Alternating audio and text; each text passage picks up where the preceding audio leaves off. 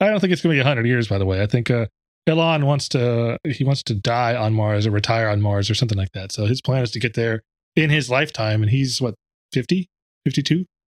So I mean, he's in Well, good I mean, health. I mean, let's be honest. It's not really hard to die on Mars for Elon. No, he just has to get in a rocket and shoot it in that direction, and he'll die there. Like, Right? Yeah. I think the goal is to live there, to live there. Yes. No. not I- not okay. crash into it and die there, just so he can be like, haha, first.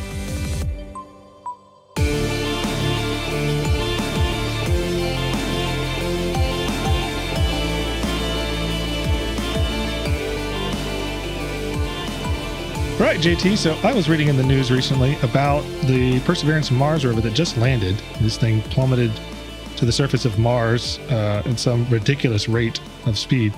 And now that it's landed, That is how gravity works. I, right, yeah. I just I was fascinated by the whole process. I didn't I didn't watch the the touchdown. I was busy working at the time, unfortunately. But I'm just I'm fascinated with those kinds of things. What doesn't fascinate me? Let's be honest. But just the idea that we're landing things on a, a remote planet, it's just is really cool, and we can't directly control it either. So it has to be like all pre-programmed. One of the uh, articles that I saw was about this. Um, I guess it's a helicopter they're calling it Ingenuity Helicopter, which is uh, accompanying the Perseverance rover. And the thing that caught my attention was the fact that the not the operating system, but the the parts that are powering this Ingenuity helicopter, they're I guess it is an operating system. They're based on Linux, and they're built on this um, open source F Prime software that the JPL uh, J- Jet Propulsion Laboratories has put together. And I was I was like, that's really cool. We have Linux on Mars now. Like you know, the headlines were Linux conquers Mars. You know, I was catching your attention, but I thought that was kind of cool. And more just than oh, it's cool. Linux is on Mars. I was curious to see what was what was up with this F prime architecture, or I guess uh, tooling. I don't know the right word here. Um, toolkit, maybe framework. Framework. That's the word I'm looking for. So I went and looked it up. Sure enough, if you go to GitHub, you go to NASA's account and look for F Prime, you see the F Prime, a flight proven multi platform open source flight software framework. That's a lot of words. It's also really cool. So this is, um, I guess, code written by some geeks at JPL, and they decided right up front that they were going to open source open source all this. So the thing that is causing a helicopter to fly around and be safe on Mars is something that we can use to put together helicopters or flight things here on Earth. And I just I know that there's been integration between government projects and open source, but not. It feels like this is a, a, a next level, or maybe it's just my awareness of a next level. This is really, really cool stuff. Um, so I'm diving into this a little bit. It requires CMake, Git, and Python 3.5, and that's it. And it works for Linux. It works for Mac OS. Um, you can run it on embedded applications. Uh, it mentions uh, VXWorks, which I don't know a whole lot about. Yeah, Uh, that that we can we can get into a little a little later. Oh, okay. But there's all these all these platforms that it supports, and so very quickly I downloaded the code, and it's got a quick start guide. So literally, you can have a a, a reference application up and running in like five or ten minutes. Um, so here you go. If you want a helicopter that just flies, I assume it flies on its own. And uh, let's see, its reference application demonstrates how the system components should be wired together. This thing is just it just looks really really stinking cool. And I was curious. Uh, you seem to have some background in government stuff and have we've talked in the past about uh, NASA licensing and it's NASA. It's this is published under the NASA account on GitHub. I assume that means uh, is okay. Let me ask this: Is JPL part of NASA? I don't actually understand how those work together. Is it a separate entity? Is it like why would JPL's code be published under NASA's account? Do you know? Uh, that would be because JPL is part of NASA. Okay, so it's it's it's not its own standalone entity. It is like the the skunk works that puts things together. So JPL, and if if I'm wrong on this, someone please correct me. But Uh, from my they- understanding, they will. JPL is effectively the development center for NASA. That is cool. Okay. So then that's why it's on NASA's account. Yeah. Yeah. So I'm curious what else is on NASA's account. Let's go look. GitHub.com slash NASA. I would before we before we jump off that, Jeff. There is one very very important thing that I need to make mention of Oh, okay. um, about F Prime. Okay, All right. and if you if you scroll down a little, right under the contributor section on GitHub, you'll see languages, and you Mhm. will notice that JavaScript is not listed. You're right. It's not. The overwhelming majority Um, of this is C++, as it Mhm. should be. hmm Okay, I just wanted to I just wanted to make that clear to everybody. That's good. That's good. I appreciate that. So yeah. Um. Gosh, how do you follow that up? So I'm looking here on the NASA account. They have a couple other small. Ooh, Europa. That looks interesting. There's uh, we can explore all that later, but I want to dive into this F prime framework. I figure that uh, listeners may be as intrigued in this as, as I am. And I started looking through the docs, and this is one of the best best documented projects, open source projects I've seen in a while. And I guess it's one of the few instances of government software being high quality. You know, I would think anything that the government make tends to be um, underperforms and overpriced is generally how it goes. It well, seems, it, it depends on what part of the government. okay. and I fair. think the same applies for the fact that you think it has good documentation. Uh, Okay. Yeah, that's going to depend on what part. Obviously, the people at NASA are pretty clever people, and they're also, you know, I guess we could we could um, underestimate and say that they're highly intelligent. probably an underestimate. Yeah, that's probably an underestimate. But the fact is, yeah, they understand the importance of proper documentation. They are going to understand, you know, because they're they're looking or approaching it from a scientific engineering perspective. Uh, in most engineering fields, computer science kind of being the oddball, things are very well documented because they Mhm. need to be. Right. Uh, I don't know why software engineers are the exception to, eh, I don't need the document. But in this case, you, you're not going to run into Okay. that. So, yeah, this is going to be extraordinarily well written. And I mean, after all, this is going to be somebody's job to sit down and document this, not just for us, but for internal use. Okay. And, you know, this is a project which they are probably planning on using for multiple other things.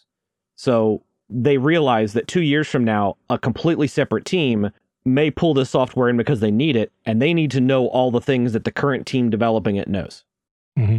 Makes sense. So looking here, uh, F Prime was built to meet the following goals: capture the reusability of embedded projects into a framework that makes sense, ease the separating and reassembling of shareable systems components. That's very dry but important. Isolate components for ease of testing. That that sounds like normal development, like good development practices, good development patterns. Kind of surprised to see that here. I don't know. I guess I, I'm still stuck on this thought that the government makes crappy stuff.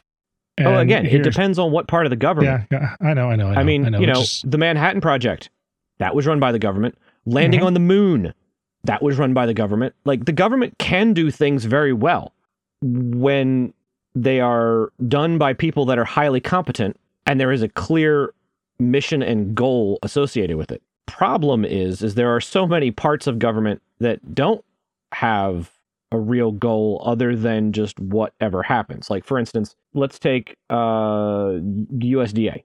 Okay. Okay. They have a standard set of things that they work on.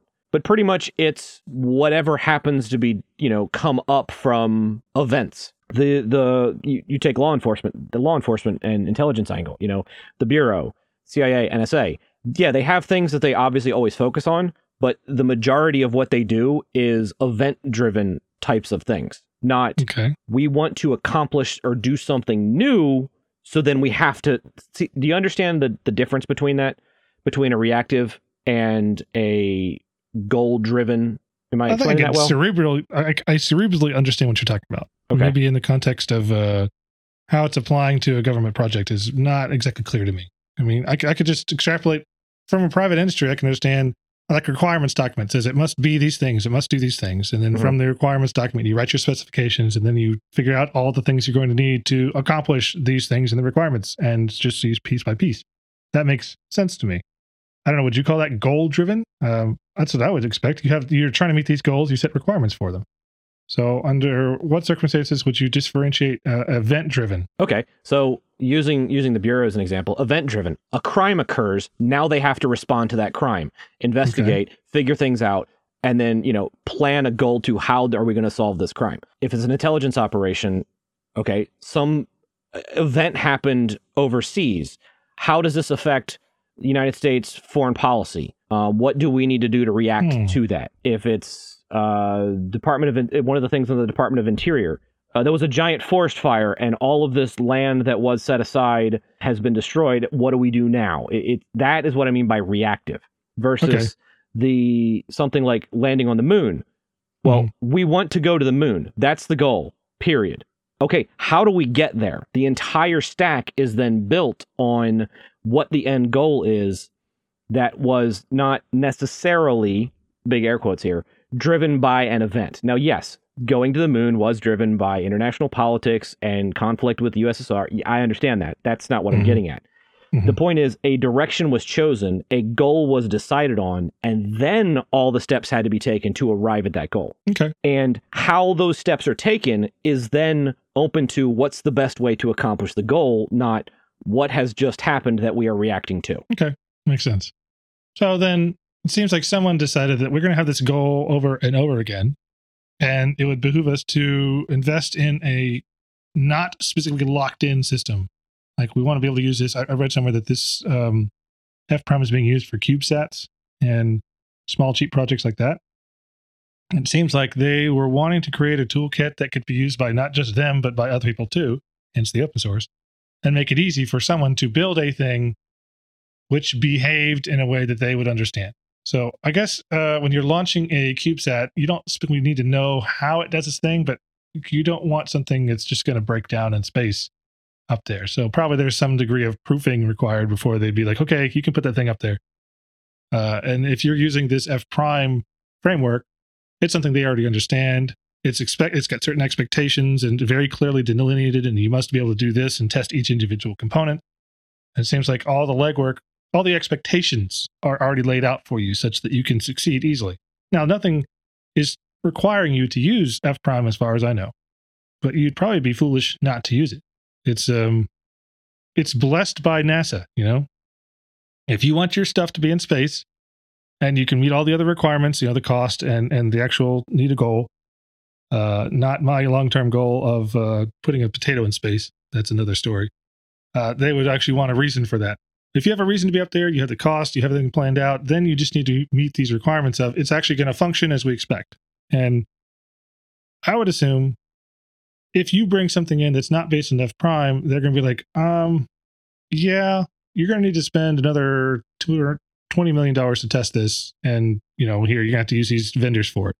Whereas if you bring in something based on F prime, they'll be like, here, show us your modules, show us your components, show us your individual testing and the test results. We'll review it and make sure that it's you know up to the standards, that you've actually got adequate test coverage, and we know it's going to do what it's supposed to do. Because the last thing anybody wants is an out of control, empowered hunk of metal up in space that's causing havoc with other things that are in space. I mean, once it's up there, it's up there, and it's not exactly.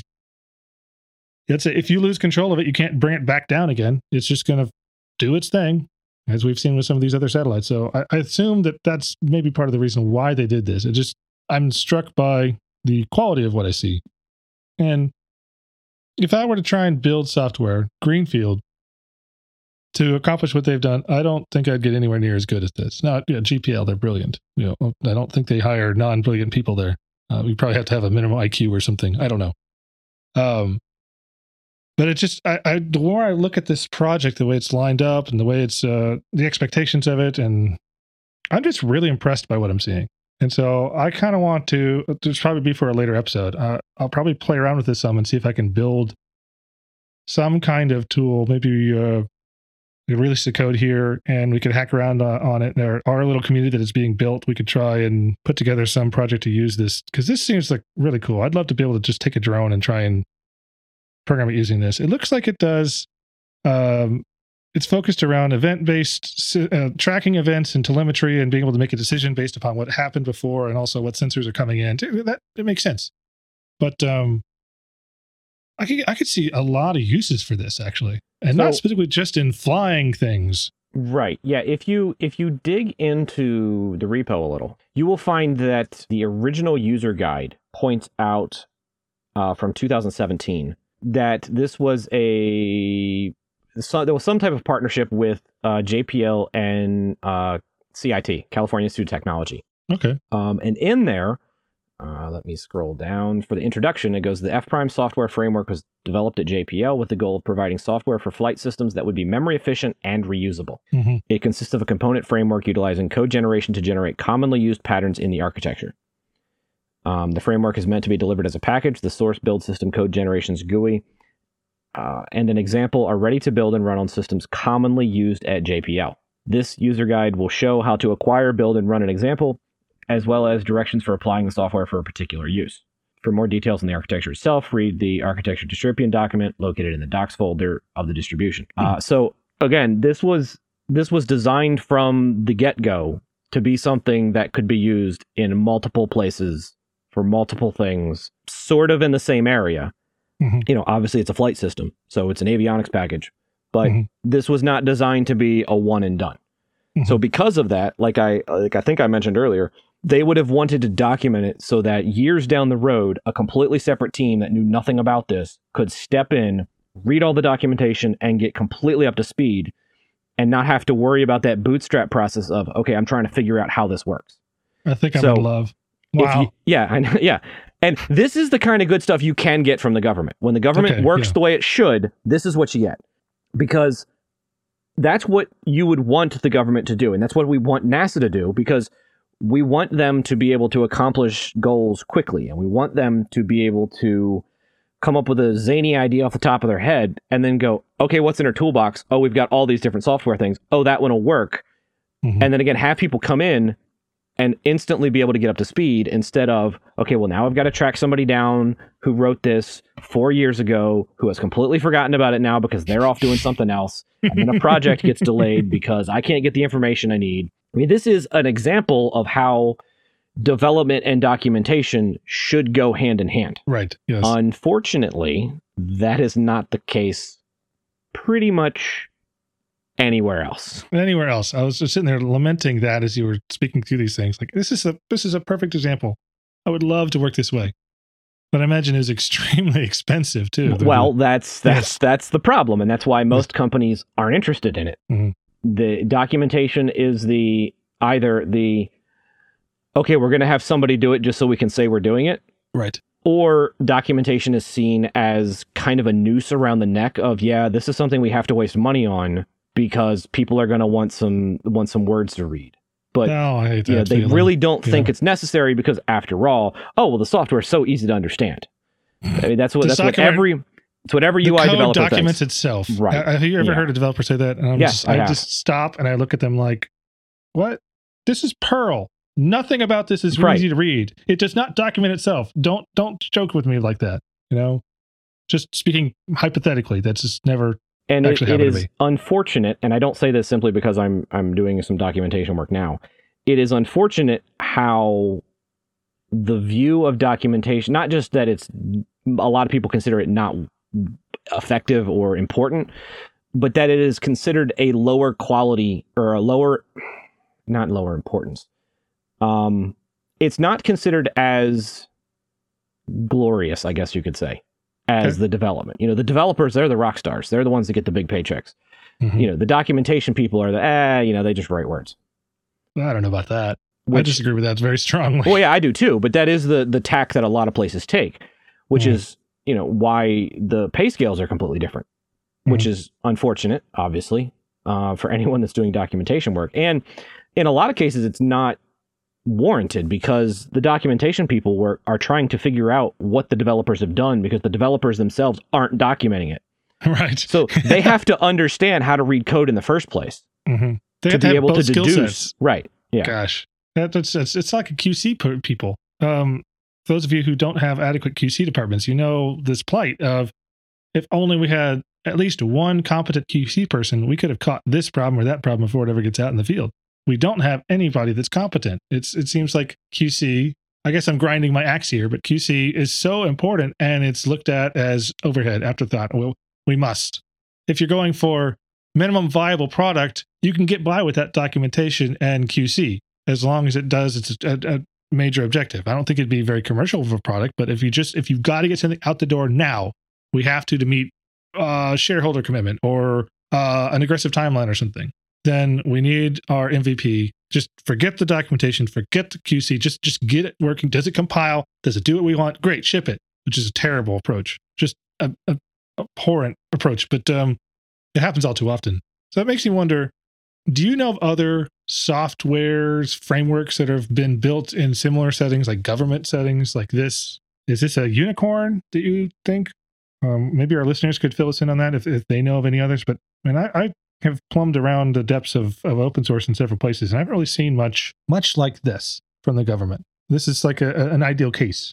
You know? Um, so w- I'll get to that in a second. Um, Okay. I, I want to touch one more thing on the on the QA uh, QC Okay. thing you were talking about, and that is Right. an, another thing that I I see becoming more of a trend, which I think is very unfortunate, is a lot of companies that, especially that do things in the open, kind of have the attitude of, oh, well, we don't even need it because you know we've got the community. The community is the QA. They'll they'll find the issues, they'll report them, and we'll just Mhm. fix it in the next release. So we don't Yeah. need to worry about it internally. Be- Back in the day when you had hardcore version numbered releases, it things had to be golden for that thing to go out the door. Mhm. The release early, release often mantra, which I agree with, has unfortunately skewed things in it doesn't matter what its state is, we'll fix it in the next release, which is going to happen in the next two months. So I don't care two if we months. ship bugs. We're going to put it out the door. Two hours, two hours, two days, one day, something. Uh, I think the release, early release, often cycles these days are super short. A lot, you talk about companies that are doing 10,000 pushes to production a day or something, something absurd. Yeah, I don't know. Um, but it's like, so for a company like Amazon to say, oh, we pushed 10,000 times to production. You've got 10,000 distinct systems that you're all doing. So it's still very impressive that you're doing 10,000 pushes, but I, you know, I don't know that it's as impressive as one company who makes five products and is pushing a thousand times to production. That's like, holy cow, maybe you should do a little more, just slow down, you know? But uh, I've heard it uh, release early, release often. Uh, I've heard it fail early, release often, or fail early, fail often. I don't know if it's making fun of it or if it's like legitimate. Better to fail, but fail in small ways. Okay, Uh, I'm more- also I'm also talking about software development companies that are building Okay. software for other people to use, not software as a service. That's a Okay. completely different can of worms. okay, that's fair. You know, because I have seen places that do, you know, sell a piece of software, what whatever it is. Let's say it's a audio editing thing. I don't know. Okay. Um, where they're aware of bugs that are in it, but it's like, eh, we're gonna be, you know, we do a monthly release, so we'll just fix it in the next one.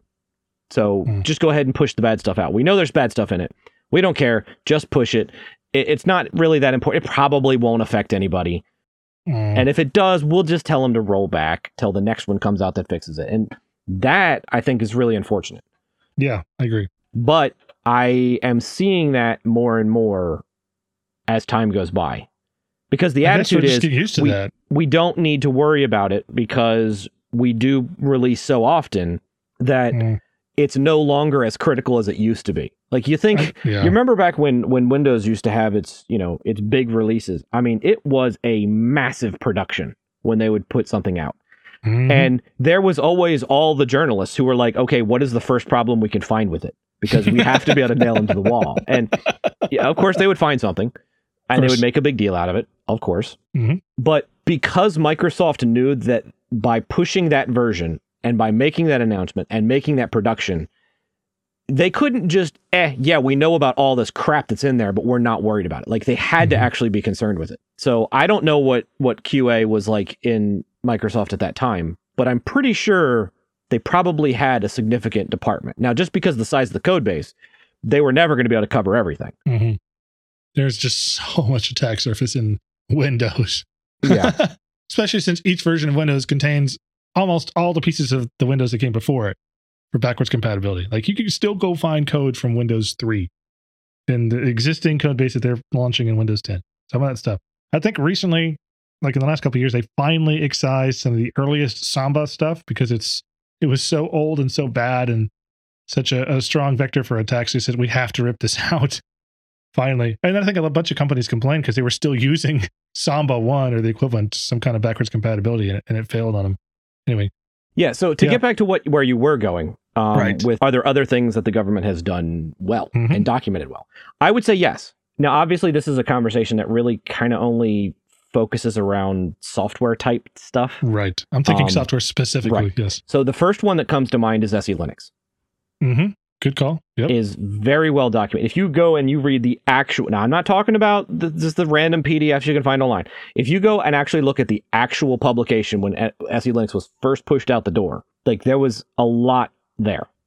hmm I was overwhelmed with how much there was, and Yeah. it was it, it popped out like fully formed. I was like, "This is a system that took a while to do," and Yeah. here it is. Boom! It's in. Whoa! That I was, I, I was very surprised by that, but it also it made sense because they were Linux is powerful. They want to use it, but they're not going to use it the way it is now because it's also, uh, it's it has problems. We'll just put it that Mhm. way. There, there's you know, you talk to a, a hacker and they'll say, "Oh, the Linux kernel's insecure as heck" or whatever. And so NASA or NSA, not NASA, NSA can't have that run around in their systems. They're going to have to come up with something. So Right. that's just, I, I'm surprised that um, they were willing to give it away like that, frankly, because something like that is extremely valuable. Yeah, but okay. The the thing you have to understand is the the NSA is kind of bipolar, in that not only do they need to make sure that all government systems and American infrastructure is secure, they also need to break everybody else's. And those two things are in conflict because the Mhm. moment you put something secure out there for us to use, you're strengthening the security of everybody else. So there's those two Mhm. sides that are constantly warring back and forth.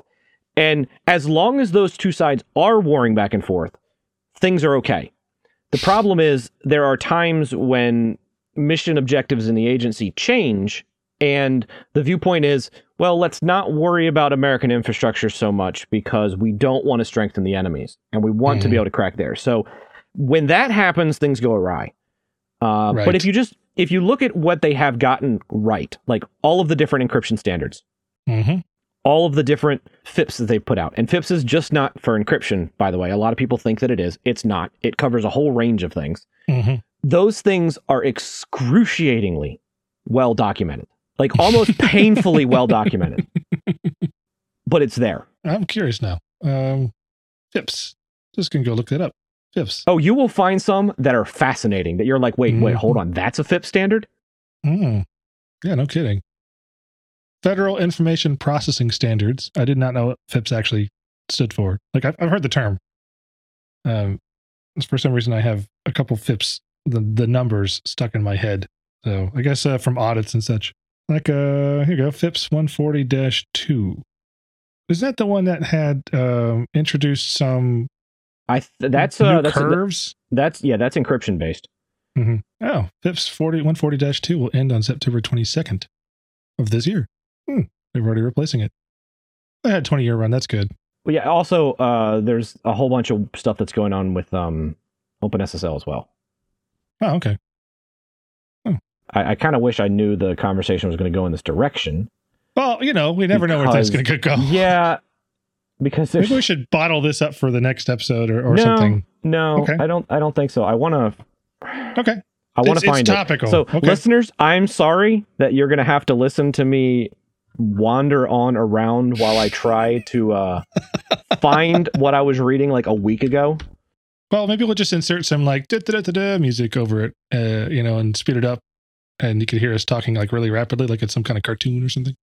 Uh, I guess. I guess we could do that. I could fill the space. So uh, while he's looking, um, some other softwares that came to mind. Uh, NSA also they recently released released a tool called Ghidra, I believe, Yeah, just like an that thing is amazing. an amazing binary ex, uh, reversal tool, like the best tool ever.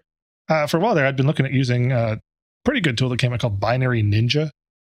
Came out about uh, six or seven years ago, and was low cost. So for for a long time, there was like one or two tools that everybody used, and it was like I don't know, a thousand dollars to a ten thousand dollars, depending on how rich you were, like what the license cost was for this. And of course, if you're a poor researcher, you're not going to pay that, so you just pirate it. And they kind of expected that would happen. I think that's why the cost of the licenses were so high. But it was kind of stagnant. And so when Binary Ninja came out, I was kind of excited about that. And then I really didn't get into using it very much. And then here lands, you said Gahidra is how you pronounce it? Uh, that's how I've heard people pronounce it. Okay, Gahidra. But I, I think I don't know if there's a correct way. I mean, there probably is, but Probably. I've never heard anybody get real passionate about it being said the wrong way.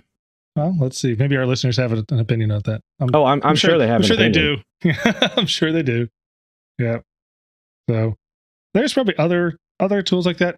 And the thought also came to me again, filling time while JT's looking at stuff. Um, isn't this a good use for government resources? If the government is supposed to be making um, like roads or, or things that we all can use, why would this not be a great application of government resources to make um, not just encoding standards or encryption or, or other FIPS um, documents or whatever, but like making, I don't know, uh, C cross platform framework. Like think of what, what Qt has done. They're not just C++, I know, but a, cross platform, class language framework for doing some other useful stuff. But wouldn't this be a good place for government to step in and be like, we can really help you out. We can exhaustively document and create this this framework that can be used for so many things and will really improve developers' lives.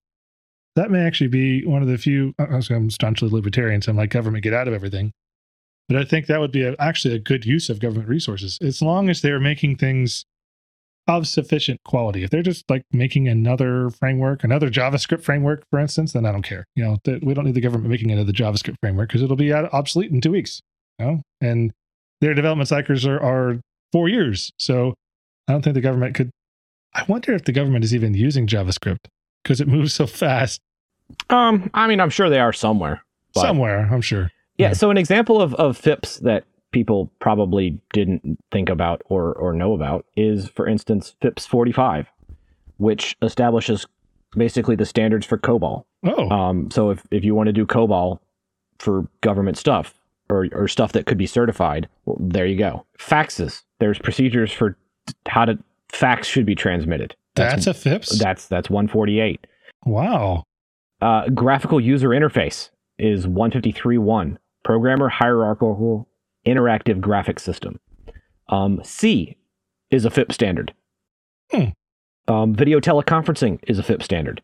Uh, here's another hmm. good one. Hmm. Uh, 103 codes for identification of hydro hydraulic hydro hydraulic yeah hydraulic units in the United States and the Caribbean outlying areas.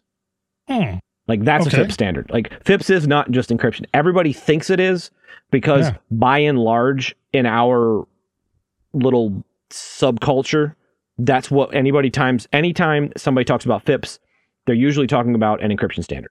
Usually. That's that's how I've always heard it. Or like an audits or something. Yeah. Some obscure data data storage, not just encryption, but like data at rest must be this or that or whatever. So I guess that's encryption, isn't it? Uh, that's the only time I've ever really run across FIPS. Um, so that's interesting. The thing I was just asking about, it's they're already doing, I guess. They're already publishing these standards. Some of them are musty old. I know that COBOL is still around and with us in, in many key places. And I think we talked about in the past episode about uh, being a COBOL programmer, you'd probably make a big bank. But at the same time, you'd be kind of stuck in one of these few places where it still is used. But it's interesting. I'm going to go read up on that. Uh, the FIPS COBOL. Hmm. Where did you go to find this information about these useful FIPS? Uh, put that in the dark, show notes, dark holes in the internet that you're not supposed to know about. No, it's oh. it's pub it's public knowledge. You mean like DuckDuckGo? No, I mean you could probably find it on DuckDuckGo. Darker holes in that then. Yeah, yeah. but it, it's out there. I mean, again, it was all okay. public information. Um, right, yeah, another yeah. thing, another standard thing, if you want to look into government standards that might be of interest, if this is the kind of thing that you know checks all the boxes for you and gets you going, is CMMC compliance. I don't know what that means. Well, you'll have to look it up then. I'm not gonna. I guess I'm so. not gonna tell you. Oh, okay. Well, all right then. Oh, GIS. Um, is that a? That seems like that's a FIP standard. That's a Geographic Information Systems. Well, that's just, a whole. That's a whole field. Okay. Well, I don't mean. I mean, I'm sure they. I'm sure they have standards in it, but GIS mm-hmm. on itself is. That's like saying, "Oh, the military. That's a standard, right? Like that's an entire field." Okay, fair enough. Fair enough. That makes sense. So it seems like this. My wishes have already been granted, but maybe just not in things that I was aware of. And also, maybe the exhaustively documented works against them. Like I don't have the time to sit and read all these various FIP standards. Oh, that's useful. I, I can use that. Or oh, they've already built that here. I can use that. You know, I don't have the time. Okay, so I don't actually think that, that works against them. Um, I just think that's a clear indication that you are not the target market. Okay, that's fair. That's you know, fair. they they didn't They didn't write this for you and I to kick back on a Saturday and you know while we're eating some Cheetos and you know read some stuff for fun. Like these are mission critical, goal focused documents for the people that need the information critically. Okay. So they're written for that task. They're written Okay. for that purpose. Um, then which is why they're usually very dry. Here's a question to tie it back to our original topic. Okay. Do you think um, there was a FIPS standards or, or establishment document uh, declaring what F prime needed to be? Because this seems like, No. yeah, it seems like a, a much different way of approaching things. Yeah, I- and- and much also- more palatable to me. uh, you know, you have to kind of remember what FIPS actually stands for, which is information processing. You Well, know, that's what is F prime's doing. It's well, processing information. It's an avionics package that NASA is using. That's not something Okay. that the federal government is going to be using system wide. Like, Okay. Okay. All right. It just seems to me that um, I'm. Tr- I guess I'm trying to understand I mean, the difference between federal information processing standards.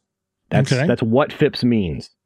So, So NASA is owned by the federal government or well, I don't know by. owned would be the right word to say, Whatever but I right get what you're is. saying. Okay. Um, but so now they've created a so- so- standard but- software. No, because this is not something that is going to be used outside of certain edge case uses. This is not sure? a processing standard that the entire government needs to follow. Okay. How But if you're F prime works, device, how F prime works is not going to affect the United States Postal Service in Okay. data communication. Uh, looking at looking at the features, um, I know that this was originally written tailored towards flight and making flight, which is a very difficult thing, much easier. Mhm. But this does not sound to me like flight specific. A C framework providing core capa- capabilities like queues, threads, and operating system abstraction. That doesn't sound specific to flight. That sounds like very useful, potentially useful abstraction. Tools for designing systems and automatically generating code from systems design. So then maybe what it is, is this language that I'm reading here is very generic. It's just trying to describe at a high level to someone else what F prime has that makes it valuable. I think that is the description within the understanding of what F prime is. Okay.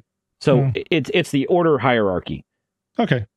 the fact that it's a avionics package is, is most important and then under that is what you just read instead Okay. of the other way around where what you just read is the primary and oh yeah and some flight stuff Well, so I started reading about this immediately, I thought, okay, I could put a CubeSat up. What would I want it to do?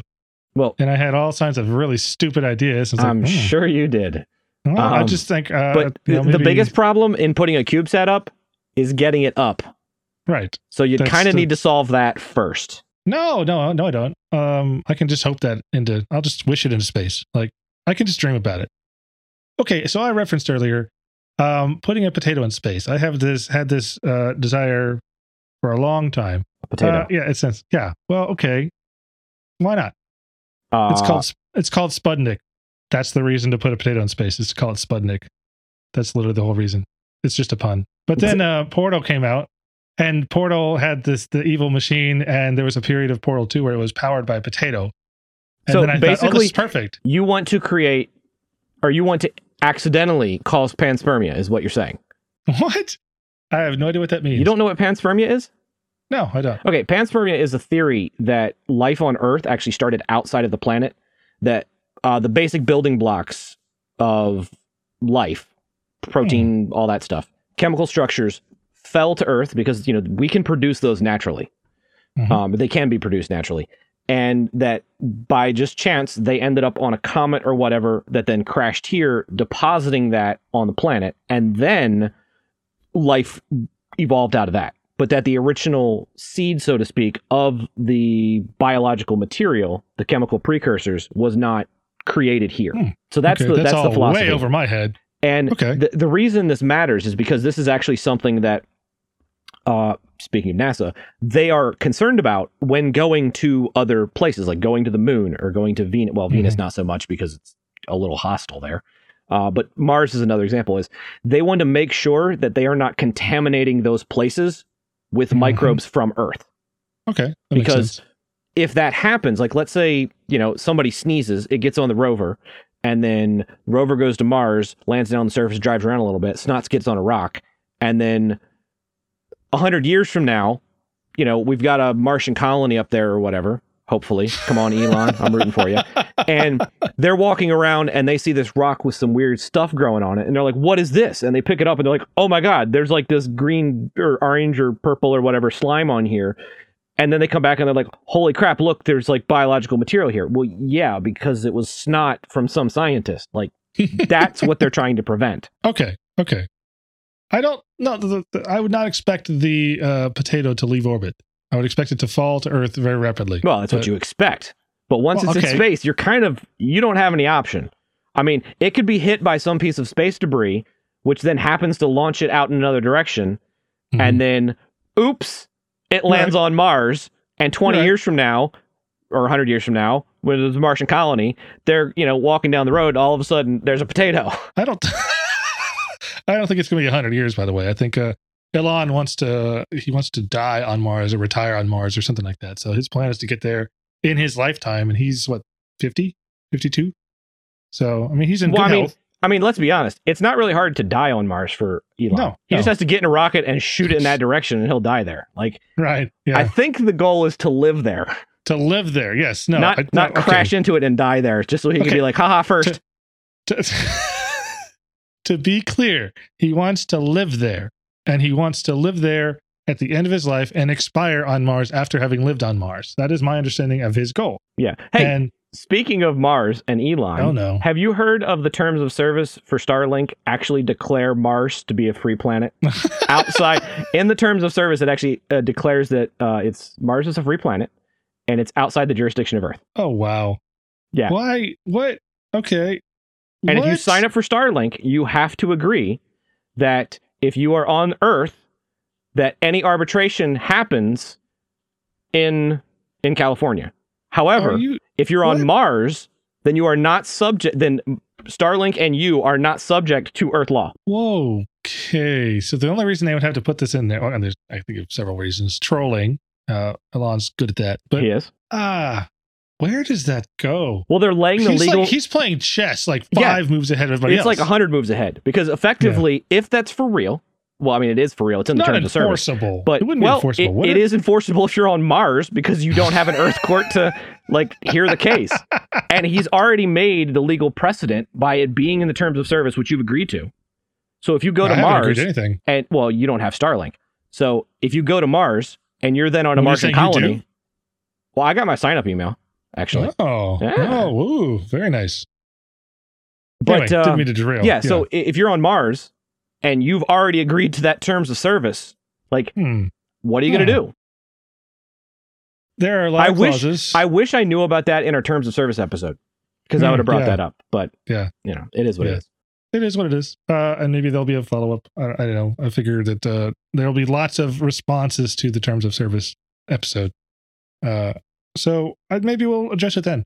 That just I, I like the idea of what he's doing. I, I struggle to think of how to connect the dots to make it actually more than just trolling or or raising awareness. I mean, what is it that what, what are the steps? I do Starlink, and then I'm building my own intra Earth Mars uh, network between them that I'm still calling Starlink, or it's just an expansion of it, or or something. I I don't know. But again, this is a guy then- who thinks seven steps ahead or Yeah, 70 steps ahead. I mean, there, why did he buy why did he buy a tunneling company? It made no sense. People are like, why is he getting into like digging tunnels? This is stupid. And then people started realizing, oh, hold on a second. He he could use that to then build underground colonies on Mars because Mhm. then it would actually be protected from radiation because Mars doesn't have an atmosphere like the Earth does. Right. It Mhm. doesn't have a magnetosphere the way Earth does. Solar Mhm. radiation and Right. other things like that, well, that's going to be far more of an issue on the surface. But if you happen to have all the equipment and capability to dig huge tunnels under the surface, Hmm. well, there, like the guy has a plan. Now, Mhm. is he an evil genius? Maybe. I hope he is. I, I mean, he did want he did joke about nuking the nuking Mars. So I mean, you know, there is that. I don't know what he. What, what, I don't. What was the context of that? Like, Oh, he was just talking about how you could terraform it a whole lot faster by nuking the polar regions. Which Oh, scientifically, yeah, water. Yeah, it would work. I mean, you would also blanket the place in radiations, like that would suck. But you know, if you're an We can resolve that. if you're an evil supervillain and you don't mind irradiating a planet as one does, I mean, hey, it'll work and it could speed things up. I don't think of Elon as a, as a supervillain. You know, I well, uh, I mean, think about it. If he nukes the polar caps, okay, by the time that he then spun everything else up and got us there, most of the radiation would have settled. Mhm, yeah. So, and there's there's not like there's a lot of wind on Mars to blow Mhm. things around. I mean, there is some atmosphere, but it's like one hundredth the density of Earth's atmosphere. right. Which, uh, bring it full circle, that's one of the things that makes flying a helicopter or any kind of airborne anything extremely challenging Mhm. on Mars. Because if you don't have enough atmosphere, you, how do you produce the thrust? So either your device has to be super, super, super, super light, and also probably has to have like an enormous wingspan to get enough thrust, to keep it in the air. So I mean, Quite- the gravity the is lower as well, so that they have that advantage Right. as well. But yeah, there there still isn't a lot of air to mhm. use to get lift off of. exactly, and to claw your way around to make a maneuver, you just you just don't have. It's like trying to move when you're on a frozen lake. Any direction you might go, you're not going to have enough traction to really like make a good move in that direction. So you got to kind of move your momentum and keep increasing your momentum in the right direction to get going up to a, a amply or a good speed on ice. So, which is topical because we were doing that in the last week here in, in Texas, in Dallas. We got uh, snowed and iced in. So that's a whole nother talk, maybe. Um, I really, I'm trying to think about Starlink and Mars and where I want to connect those dots, but I think I, I don't have, we don't have time in the episode to do that. But that's, I'm to do more reading on that. Mhm. How does that, there's got to be, there's got to be some leaps in there that I would like to understand because I'm, I'm constantly uh, interested in the moves he's making and he's he everything he does it seems sometimes it seems like he's just trolling but he's actually he's got a purpose other than those times where he's literally just trolling you know when he posts a couple weeks ago when the hell GameStop thing was going crazy and he just posts one word game stonk on his Twitter and all of a sudden GameStop stock just takes off because it's like whoa what is this Elon trolled about it I must go look it up Well, I mean, it That was kind of already taking off. He just right yeah. he put it into overdrive. Mhm. Yeah, but I've seen the, the the reports investigating activity before and after, and like you could see this massive bump in volatility and, and trading of the stock, and and a jump in price too. Immediately after he posted that, he did raise awareness of it, and to people that hadn't been paying attention or didn't know of it. So, oh man, I did not mean to go this direction with uh, a talk about uh, F Prime, but I think I need to spend a little more time with it. And I want to try and play with it, and I'm I'm curious. I'm I'm wondering if if uh, listeners have any crazy CubeSat ideas. Uh, Yeah. I would love to to hear that and kind of talk about it. I think certainly they've got something like I've always wanted to do this, or I want to point a a laser at my mother in law's house all the time from space so I can threaten her. Yeah, yeah. Don't don't don't. No. No. laser pointing at people is actually a felony. So don't do that. Right. Well, okay. It wouldn't be at her. It'd be at her house. That that's, that's, different. That no, not really. That's still docile of someone where they are inhabiting. No, that's that's a bad that's a bad move. Listeners, do not do what Jeff said. I just, I'm all. just, it's, it's just a suggestion, a starting point for discussion. Suggesting um, criminal activity, Jeff. Shame No. on you. Um, no, shame on you. okay, all right, fine. We also take it we also never covered uh, VxWorks. Oh, that's right, we didn't. Uh, do you want to cover but- that now? Uh, no, not really. And actually, this is going to be talked about on BSD now. Probably by the time this episode comes out, that episode will be out. Oh, Um, okay. So I will throw a link in the show notes. Um, if I remember, Perfect. I might forget, and then someone will have to yell at me, which is fine. Just yell at me, and I'll add the link. Mhm. Um, because yeah, Okay. we're we're planning to talk about it on there. So That's cool. So that means that VxWorks is based on BSD. Just so that's my person. understanding. It it is air quotes proprietary, okay. but I mean technically so is the Sony PlayStation OS, even though it's based on Mhm. FreeBSD because it's a BSD license. You Mhm. can kind of do that. Yep.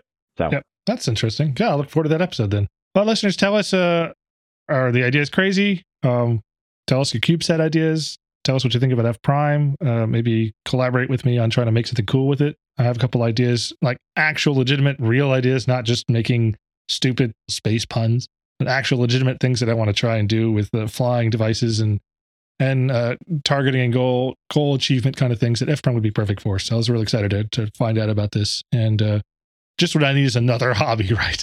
Another thing to try and play around with. But I'm really, I'm kind of interested in this. So if, if any listeners want to join in with me on some kind of projects using this, let me know. You know, uh, JT, you're welcome to join too. But I think you're kind of already fixated on numerous of your own hobbies.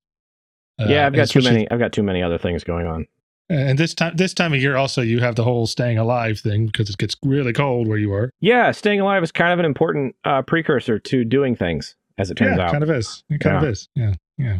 um, Well, we can explore that more later yeah, in another in another episode. in another episode. Um, anyway, so tell us what you think, guys and gals. Yeah, you can email me at jt at minddripmedia.com. There's also a contact uh, page on the website where you can fill it out so you don't even have to go to your email account. Uh, send us your thoughts, your ideas. Um, yeah, we'd love to hear what you have to say. And I'm going to end with a very, very deep philosophical uh, statement for Jeff to ponder Really? on for, Okay. for the, for All the right, next I'm week. ready. And that I'm is everything in the universe is either a potato or not a potato.